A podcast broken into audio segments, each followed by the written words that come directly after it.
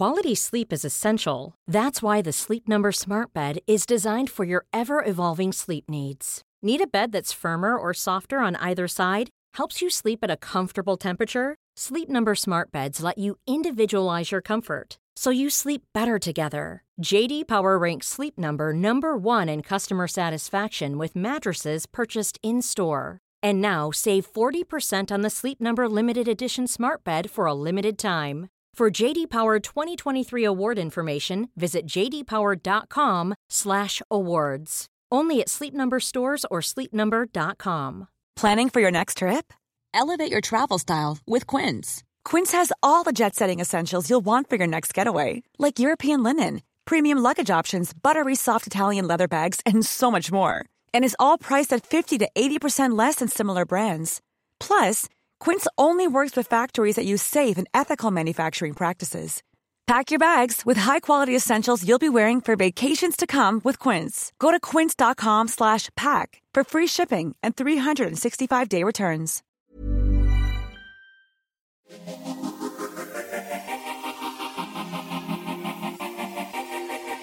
Good morning, guys. It is 11 a.m. And honestly, I feel like it could be 6 p.m. I just want to say this hats off. Actually, not even my hat off. I would like to give you my hat to any single parents out there. I honestly don't know how you did it, how you do it every single day. My oh my my, my dog's actually currently drinking my water that I put on the floor next to me. So that's my water gone for the podcast duration.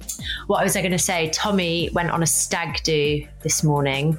So he has taken flight for the whole weekend. And so I am on my own with Alf. Obviously, I've got help to be able to do this podcast, but he woke up at five in the morning and it's just chaos. It is chaos without that extra pair of hands. But speaking of stags and of travel, I really wanted to talk to today's guest, not only because I've actually followed her Instagram account for ages. I, I was saying to her, I don't actually even remember when I started following her, but I know lots of you will follow her as well. So not only do we get to discover the person behind the account, but she just has this fascinating life, and I can't wait to speak to her. She is originally from Sweden, but she's literally lived everywhere. She's lived in Cyprus, she's lived in Spain, Italy, Norway, and basically is forever packing and unpacking, always on the go. And so, because of that, she decided she wanted to do a profession where she could keep traveling and explore the world. So, she decided to become a pilot. And she gave birth to her baby daughter Alice in November 2020, and I just cannot wait. It is Maria Pettersson. Hello, first of all. Hello. I just want to talk to you about so many things. Thank you for coming on because I feel like we all kind of have this like anxiety or worry about what the next steps are with going back to work or not going back to work. And then the juggle, you know, even like my experience is different to my sister's experience, to my friend's experience. How do you juggle being a pilot and being a mum? Good question. I, th- I think it comes with any profession that you do. Going back to work, you you go back to work because you feel ready for it. It's almost like vacation going back to work from everything you need to do at home at the same time, you'll get rushed with this mom guilt that you just want to be at home and you're feeling, oh, I'm leaving my baby for too long. But I'm quite fortunate in the way that the airline that I fly for, we don't do any layovers. So I get to come home at the end of every shift and cuddle with Alice and see Alice and just just be with her. So it's pretty much like going back to any work how long is a shift? I always wonder this about pilots and airline staff, especially on like the kind of European flights, because I mean, it's literally like it lands, people leave, and people are on, and then they're off again, like all in the blink of an eye. Exactly. So our maximum duty that we can fly is 12 hours, and that's a regulation that the airline can't do anything about. So that's our air law, you can say. But it's not unusual to have actually 12 hour shifts. So 12 hours, and then you usually get to work a little bit earlier just to make sure you have everything set up, uh, double check the flight plans and all of that. So usually I would maybe be away from home an average of 13 hours door to door. Wow. Mm. And what was it like for you? So let, us go back to the very beginning. So obviously you got pregnant and Alice was born November 2020. Mm. Did you get, because I, I feel like, and like, sorry if this is totally ignorant, but I feel like the pilot industry or career is quite a male dominated industry still. Is yeah. that fair? Yeah, of course. Yeah, it is. So do they have like maternity packages in place and how supportive, all paternity packages and how supportive can they be? Because obviously, like, let's say, for example, Alf, this morning when I took Alf into the childminder, she actually said, Oh, I, I actually am a bit worried that maybe Alf has got chickenpox because I saw a little spot in his bum. Mm-hmm. I will call you if I notice anything because obviously you'll have to come and pick him up. Yeah. You can't do that because if you're like halfway to, I don't know, Tenerife, you can't be like, I'm sorry, this is your pilot speaking. We're going to have to turn around because uh, my child, Alice needs to be collected from nursery or daycare or whatever it might be.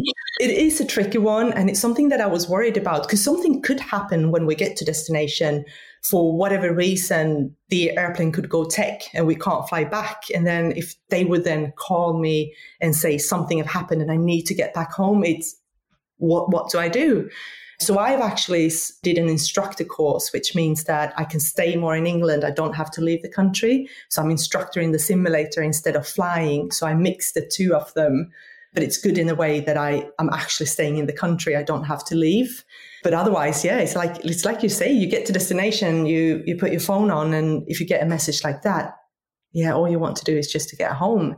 Alice's dad, we're, we're co-parenting, he and I, and he he works in England. So if anything would be, then he always got his phone on as well it must be quite interesting because I hear stories. I don't know how true this is. Of, I mean, I actually can imagine it is very true. Of you know whether it's people at nursery or at school, and they put the dad's number as the emergency contact, but yet people still call the mum when mm. something happens. And so there's stories of female barristers or you know lawyers in court or doctors, surgeons who turn their phone on three, four, five hours later and they're like, why didn't you call the dad? But it's still hmm. kind of considered the sort of female's role to be the primary caregiver.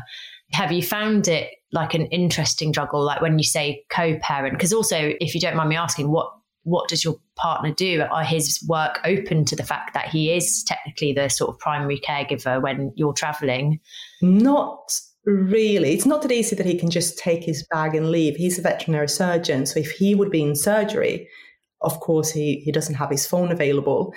But he work mainly nights so then if anything would happen during the day he would just make sure that he has his phone on sound if i'm flying and then if they would call him that he would wake up from it of course. But funny you're saying that that they're calling the mom instead of the dad because when we registered alice for nursery we both went there to check out the nursery to make sure that we were happy with it. And then I said, okay, can we have her dad's contact as the main one? Because he probably be the one dropping her off more to the nursery. Because for me, it didn't work with my working schedule anyway but they still kept sending all the emails to me. Even if I, I gave them his email and said, Can you make this the primary email? I would still get all the emails and I would forward it to him. So it's, it's, I, I didn't really think about it before, but when you say that, that they would call the mom, it's, it's so true. When you found out you were pregnant, what was your sort of like I imagine there's like a thousand thoughts for all of us, whether you're trying to have a baby or not. There's so many thoughts that when it's actually there and it's happening and you know it's happening, did you have to like worry about your job or did you have a set plan? Like I know I'll go on maternity leave here and I'll go back to work after two, three, four months. Yeah. But I feel like I suppose my question to you is a lot of people think like say for example before I had Alf I was like I'll have my six weeks until I recover, and then I'll be back to this, and I'm going to build my coaching platform. But then, obviously, when the baby's here, it's such a different reality to what you maybe were planning. How soon did you go back to work? And was there a part of you that just thought, how on earth am I going to, how am I going to manage? How can I be a pilot and a mum? Yeah, good question. Because I'm self employed through work, meaning that the day I told them that I'm pregnant, they were more like, okay, let us know when you want to come back. But it also means that I wouldn't get any paid through that time, and they don't allow us to fly when pregnant. So already when I told them that I was pregnant, I first thought, all right, I'll, I'll wait the 12 weeks, which is when everyone says that, oh, I'm pregnant, which is stupid in a way because you kind of want the support on the early weeks as well. But I was supposed to wait. That was my plan. But then COVID happened and no one really knew what the deal was with being pregnant and catching COVID. So I was too scared to fly. So I told them quite early that I was pregnant, meaning that I had the whole nine to 10 month off during pregnancy. And then afterwards, coming back, I felt I needed to get back as soon as possible, only because I've been off already for nine months, not getting paid. Mm. And then I mm. felt, okay, I need to get back to work. But it actually ended up taking me about seven months to come back.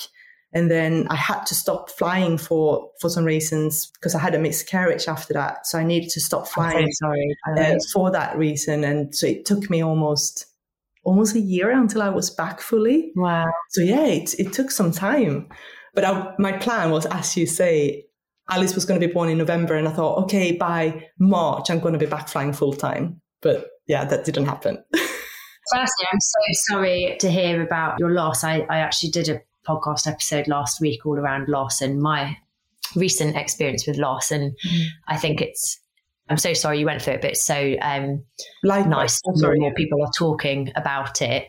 Are all pilots self employed or does it depend on the airline in which you work for? Because that it feels it's like really shocking to hear because I I'm self employed, so I don't get paternity leave, but the nature of my job was that I could work throughout my pregnancy and obviously I could kind of go back within reason as soon as I wanted. But to hear I guess it's like a sort of maternal discrimination because yes, I understand if it's for safety or for whatever reason that a pilot can't fly from the moment they know that they're pregnant.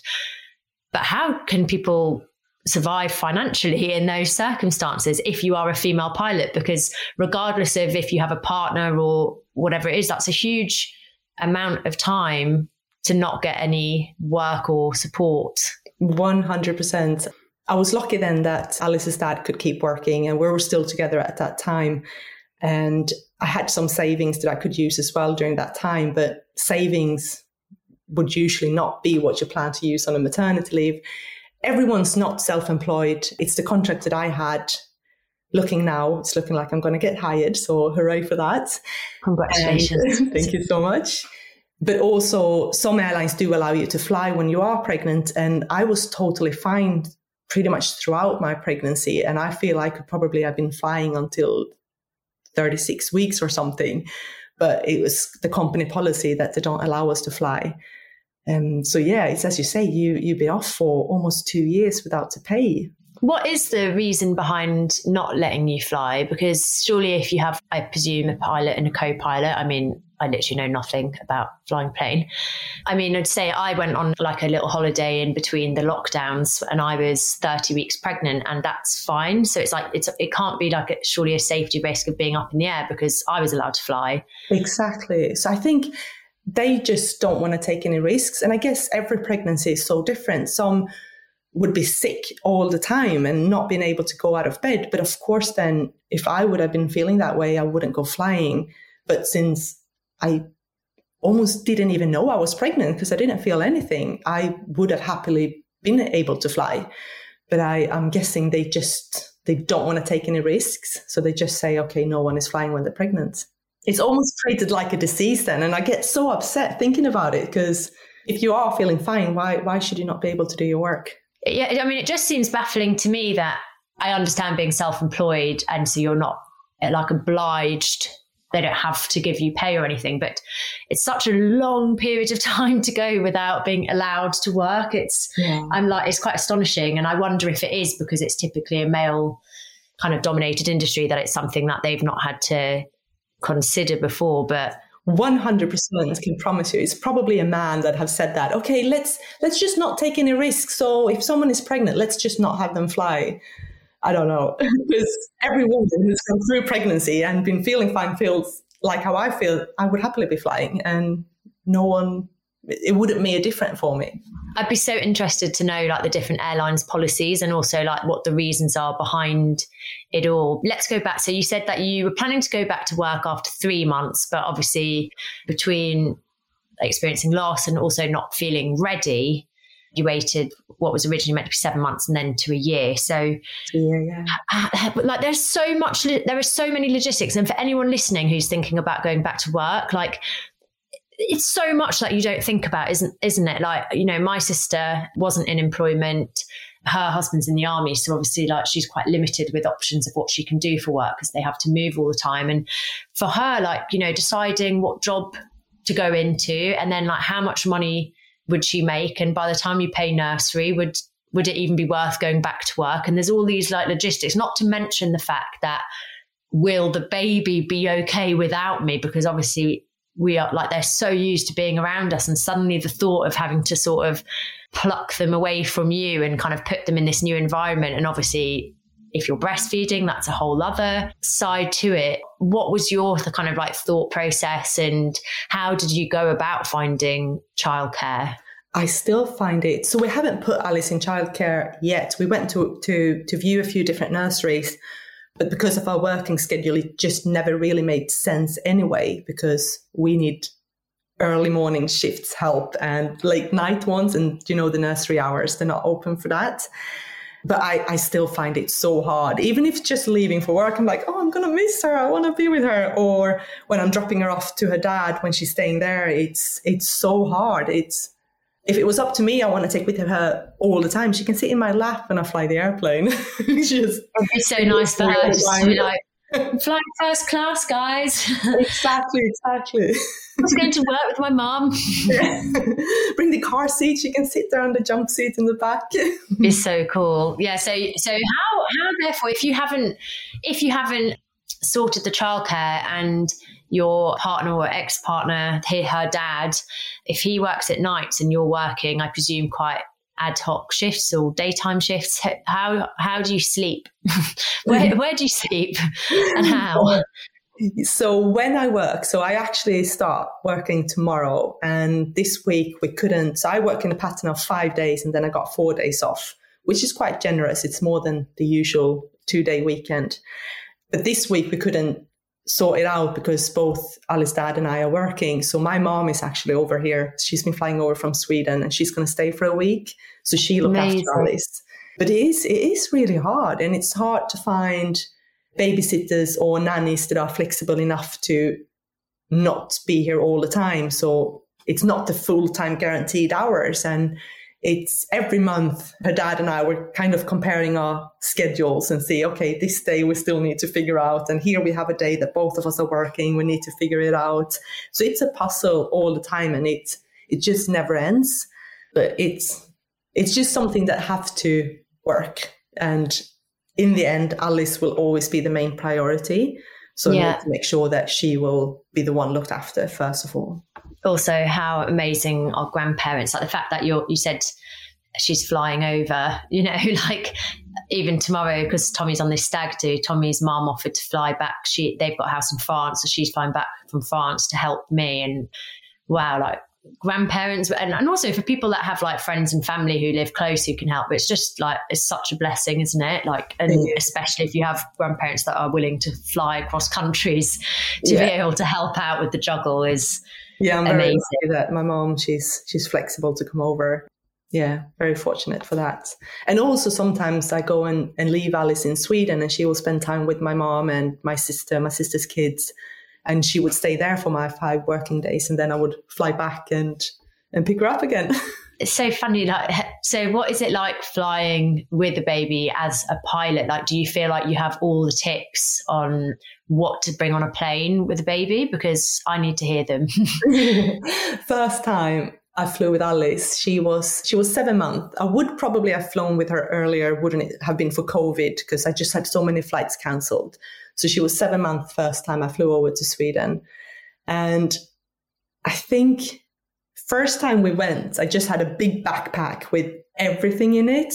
And you kind of just put yourself in a situation where you're making it more difficult for yourself because you're not mobile because you have the kid and you have this big bag with all the toys and everything that you wanted to have. And you just get so heavy with carrying everything around. But been flying now, I think Alice, I don't know how many air miles she would have, but she's been she's quite a regular flyer. And I've learned that a small little bag with some snacks. And it made it a lot easier when she actually started eating snacks when she was not just on milk.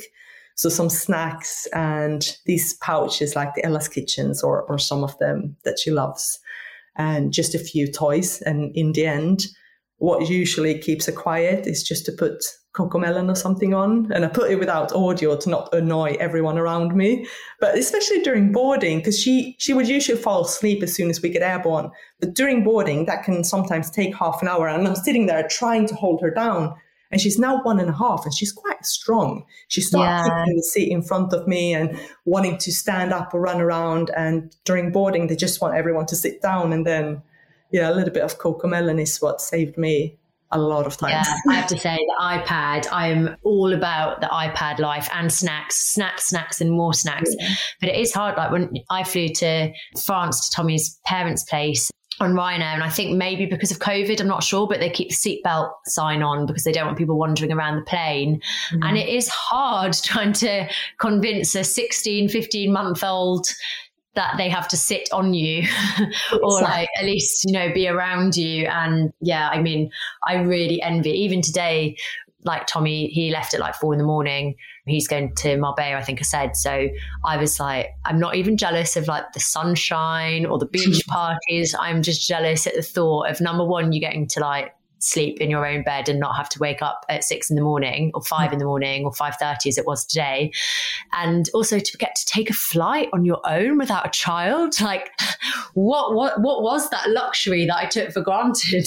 I know. So when Ali's dad and I we went to Portugal last, even if we're still together, we're still trying to do things like that every now and then, and because I can get on the flight for free when I saw Jumpsy, which means that I would fly as a standby crew. But Thomas then had to book the ticket with Alice. So he had the, the infant ticket on his ticket. And I get a seat when there's seats available, which means that we wouldn't be sitting next to each other. Uh, so he had his seat with Alice, and I, I got a seat which was like 10 rows further up front. And poor you. Honest, exactly. It was like I was like, I get to actually sit on a flight on my own and I could have a little bit of snacks and I could have the tray down to put my coffee on because coffee with an infant in your lap, it's just too hard to drink because you're too scared to spill it all over them and you have nowhere to put your cup. So, as you say, yeah, it was a little bit of a luxury, especially if I would hear Alice scream further back and then I would almost feel guilty sitting in the front in my own seat and just relaxing and enjoying the flight.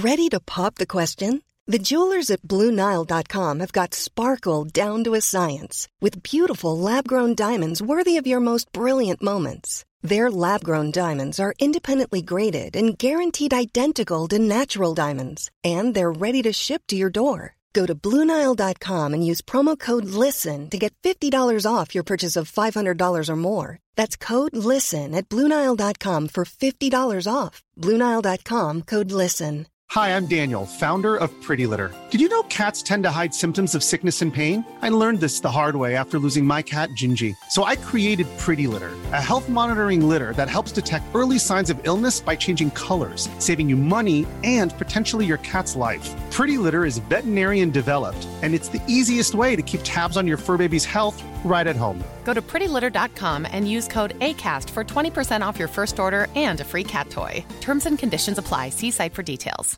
Planning for your next trip? Elevate your travel style with Quince. Quince has all the jet setting essentials you'll want for your next getaway, like European linen, premium luggage options, buttery soft Italian leather bags, and so much more. And is all priced at 50 to 80% less than similar brands. Plus, Quince only works with factories that use safe and ethical manufacturing practices. Pack your bags with high-quality essentials you'll be wearing for vacations to come with Quince. Go to quince.com slash pack for free shipping and 365-day returns.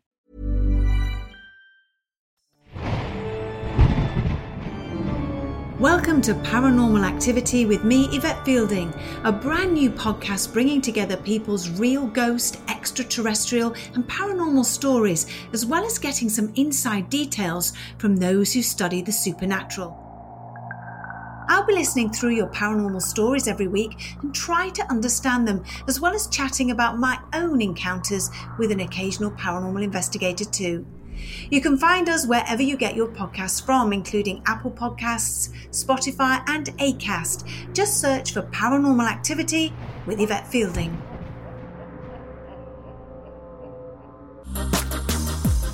Do you know what I would love to talk to you about? Because I, funny enough, I was speaking about this with a friend who lives near me, a new mum friend or newish mum friend, and also um, with my sister. So similar to what you were saying about you and your partner, how you work not the conventional sort of nine to five hours. My sister, who has gone back to work now, she has to work Saturdays and then she has like a random day off in the week. So it's not the same day off so that she could plan childcare. It's like always just a random one. And you know she was saying today how hard it is and how much pressure it is on her and her husband because obviously they're not having that sort of time together on the weekend. And it means that he's working sort of his five day a week job, but then is also having the baby on his own on the weekend. And just like all the like tensions and resentment that kind of comes with relationships. And it's interesting because so like Tommy and I, we've been together only since December 2019, whereas my sister and her husband have been together since school. So they've been together for like over 15 years, I think.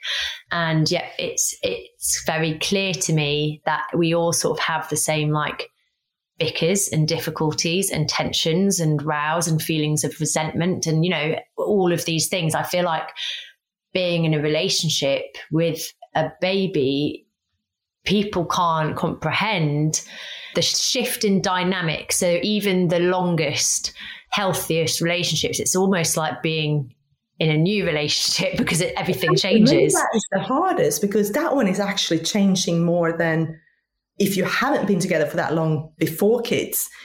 Having kids would be your normal relationship. If you've been together for 10 years before having kids, then it would be like, oh, it's not the same anymore. And things are so different.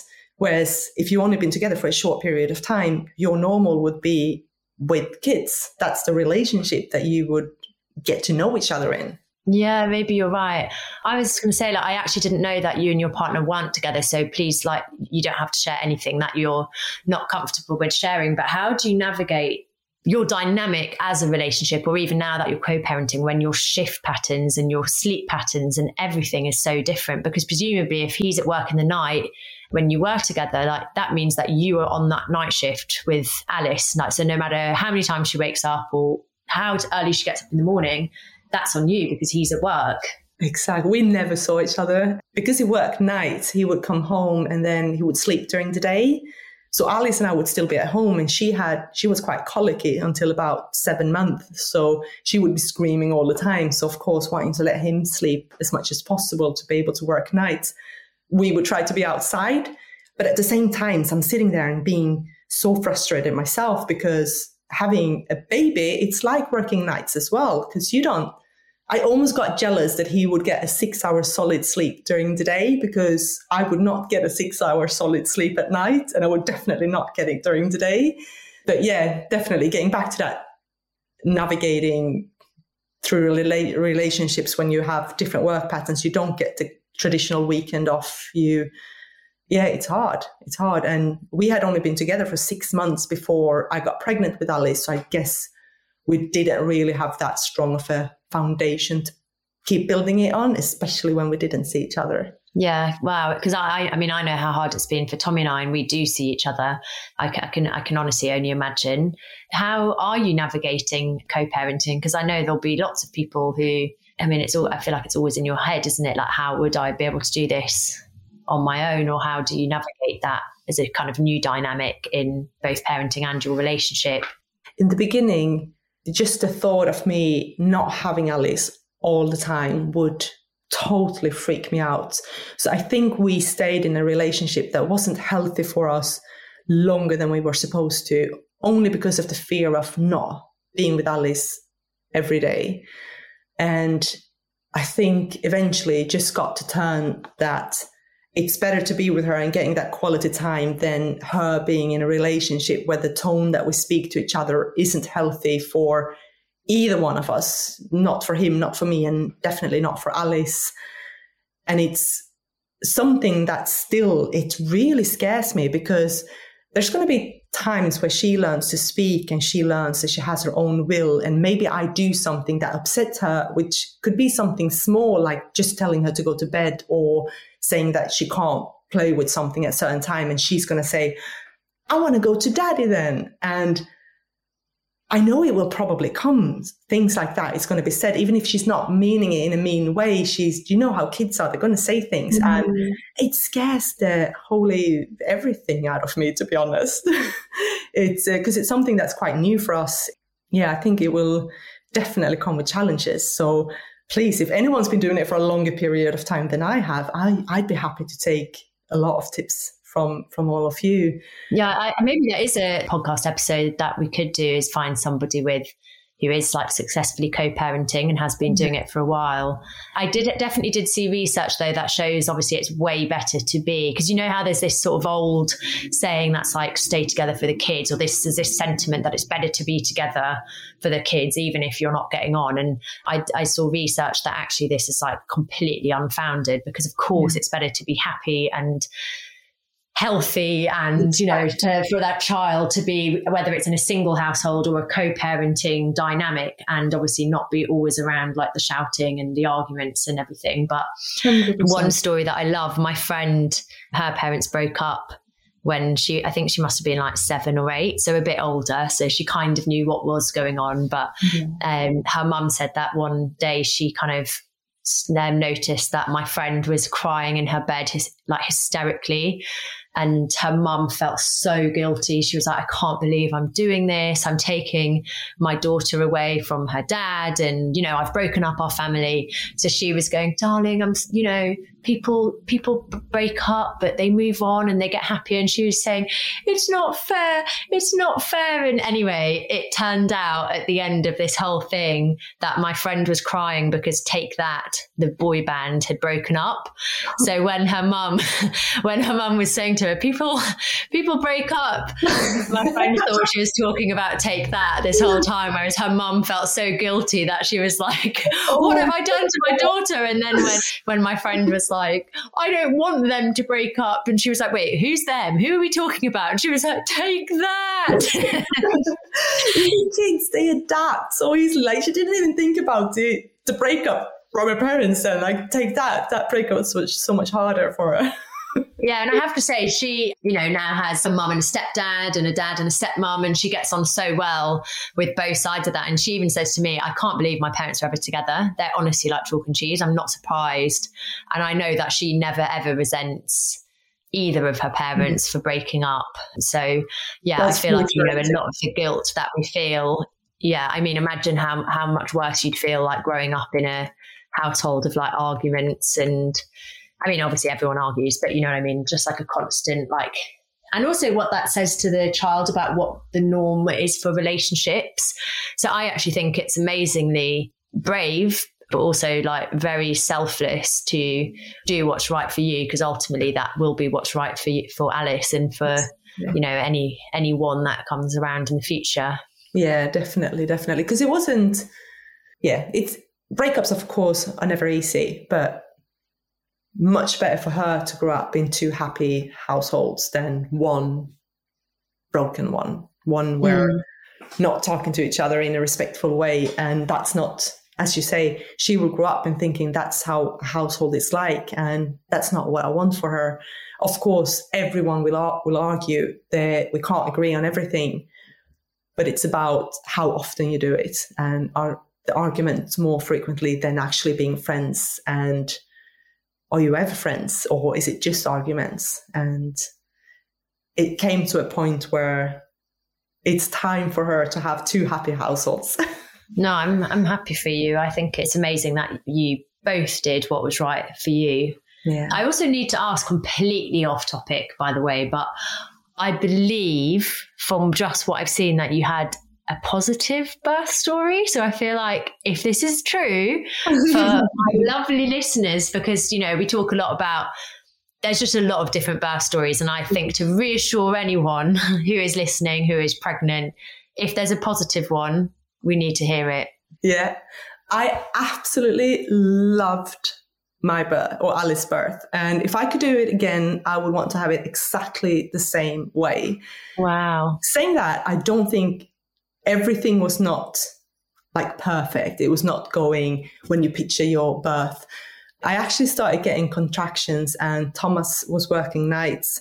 So I used one of these mobile apps where you can track the time between the contractions and they got to about three minutes between them. And then I thought, like, oh, oh this is going quick because I've heard about people that are sitting at home for days. So I called him back from work and then they kind of stopped. And he went to bed because he's been working all night. And I couldn't sleep because I was still getting contractions and they were still, mm-hmm. I wouldn't say painful because I actually kind of like a period pain, but just coming a little bit more intense. It was more a curious kind of pain, but not painful. I stayed up and then I was on the phone with a friend of mine. She had just given birth three months earlier. And I said, it felt like I peed myself. So I told her, I'll call you back. I'm just going to go and have a look because it feels a little bit strange.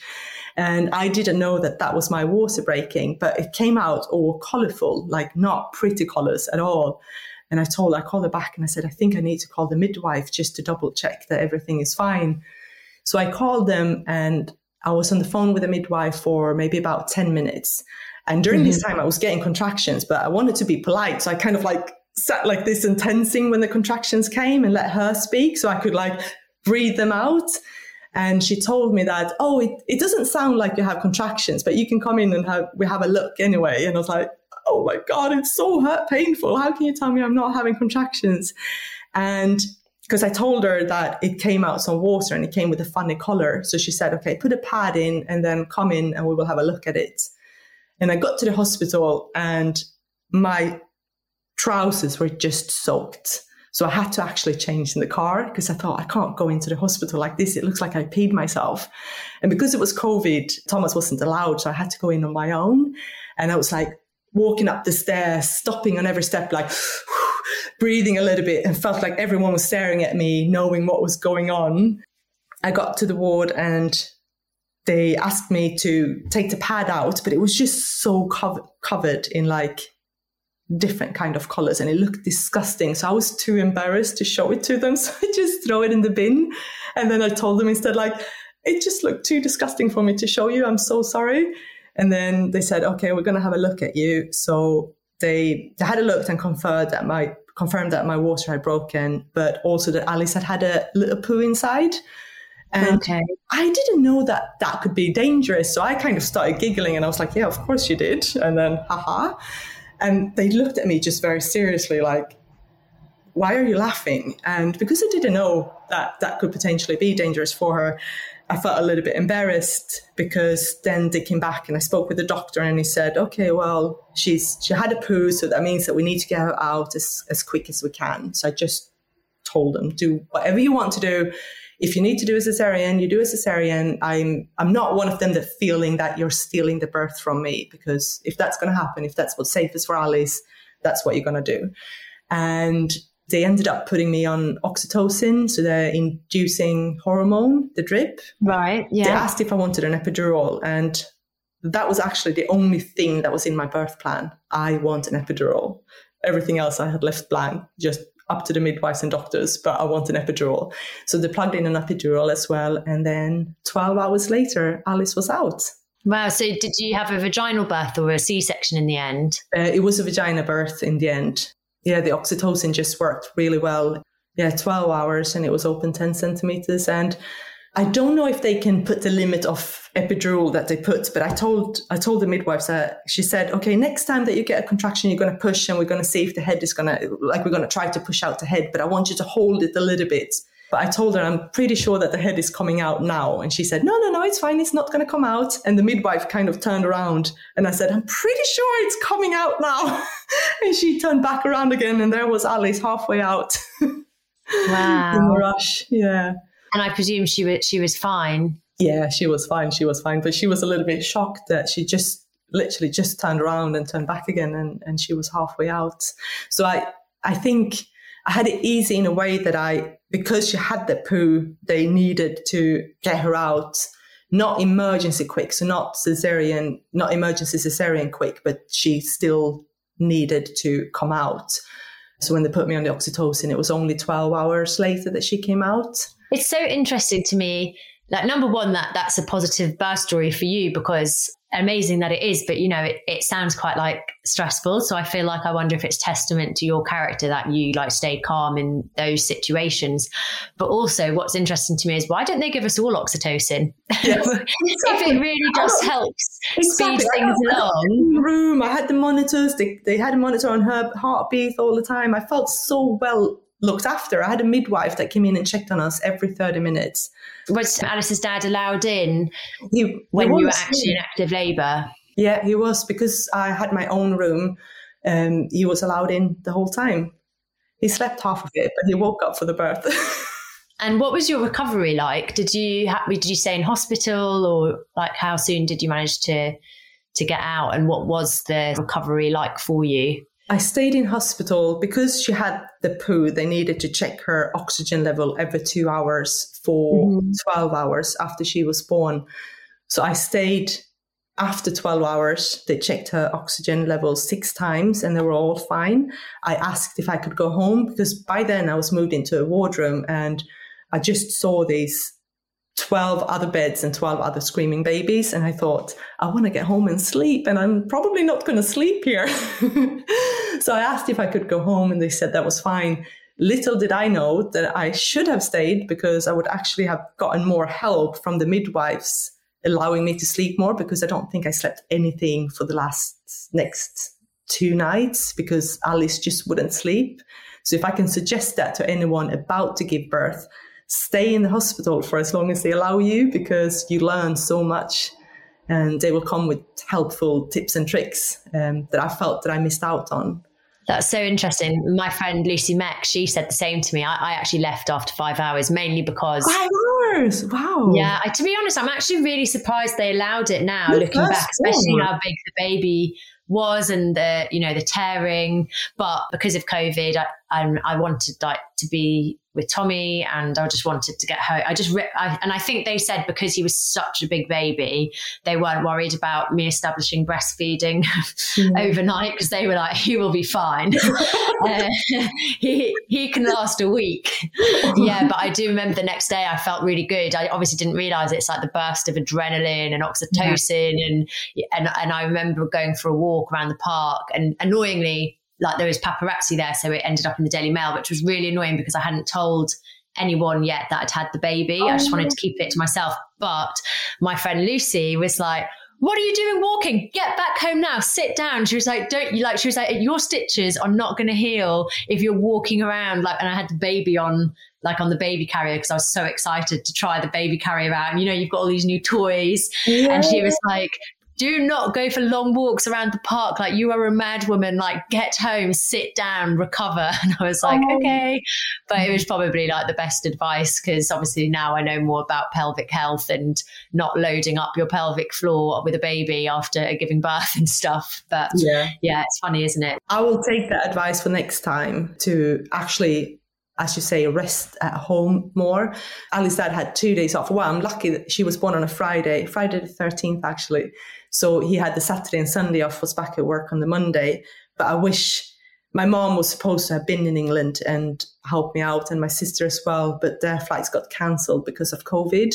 But next time, definitely going to have my mom here, and I'm going to be sitting in bed or lying down in bed and just as you say, let the body heal a little bit more before I start walking around and going out and doing things. Yeah, and we just have to hope that there'll be no more lockdowns, and that is just something that we put down to history, and something that our kids will be will be like, "You were born during lockdown," and they'll be like, "I know, you tell us all the time." yeah. thank you so much for chatting to me. Honestly, I find it like fascinating, even like speaking to a pilot, a female pilot, and to know all the ins and outs and just how you've done the juggle and breakups and makeups. And it's been really, really interesting. And hopefully you guys all enjoyed hearing Maria's story as well. And thank you so much for having me and for everyone listening. Thank you. And yeah, to ev- all of you guys, thanks so much as always for listening to Mum's the Word. And if you enjoyed the episode, then don't forget you can hit the subscribe or follow button so that you never miss an episode. Actually, next week I'm doing an episode on toddler tantrums. So that could be something that you are interested in as well, because I know Alf coming up to 16 months. The anger is coming and I'm I can't wait for that. So yeah, It's stay tuned. thing. You take something away from them and they just tense the whole body and throw the head back. Yeah, Alf just keeps hitting his head really aggressively, and I'm like, "Don't hurt yourself." That is an, an episode I'm really excited to record as well. So get in touch if you want to say anything. If you've got co-parenting advice from Maria, her Instagram account is at Pilot Maria, and you can also get in touch on WhatsApp. I'd love a voice message. It's free. Send a voice message, and then we can play it on the podcast. It's 075 999 27537, or you can of course email me at askmumsthewordpod at gmail.com. And I will be back with another episode on toddler tantrums, same time, same place next week. Flexibility is great. That's why there's yoga. Flexibility for your insurance coverage is great too. That's why there's United Healthcare Insurance Plans. Underwritten by Golden Rule Insurance Company, United Healthcare Insurance Plans offer flexible, budget friendly coverage for medical, vision, dental, and more. One of these plans may be right for you if you're, say, between jobs, coming off your parents' plan, turning a side hustle into a full hustle, or even missed open enrollment. Want more flexibility? Find out more about United Healthcare Insurance Plans at uh1.com. Even when we're on a budget, we still deserve nice things. Quince is a place to scoop up stunning high-end goods for 50 to 80% less than similar brands. They have buttery soft cashmere sweaters starting at $50, luxurious Italian leather bags, and so much more. Plus, Quince only works with factories that use safe, ethical, and responsible manufacturing. Get the high-end goods you'll love without the high price tag with Quince. Go to quince.com slash style for free shipping and 365-day returns.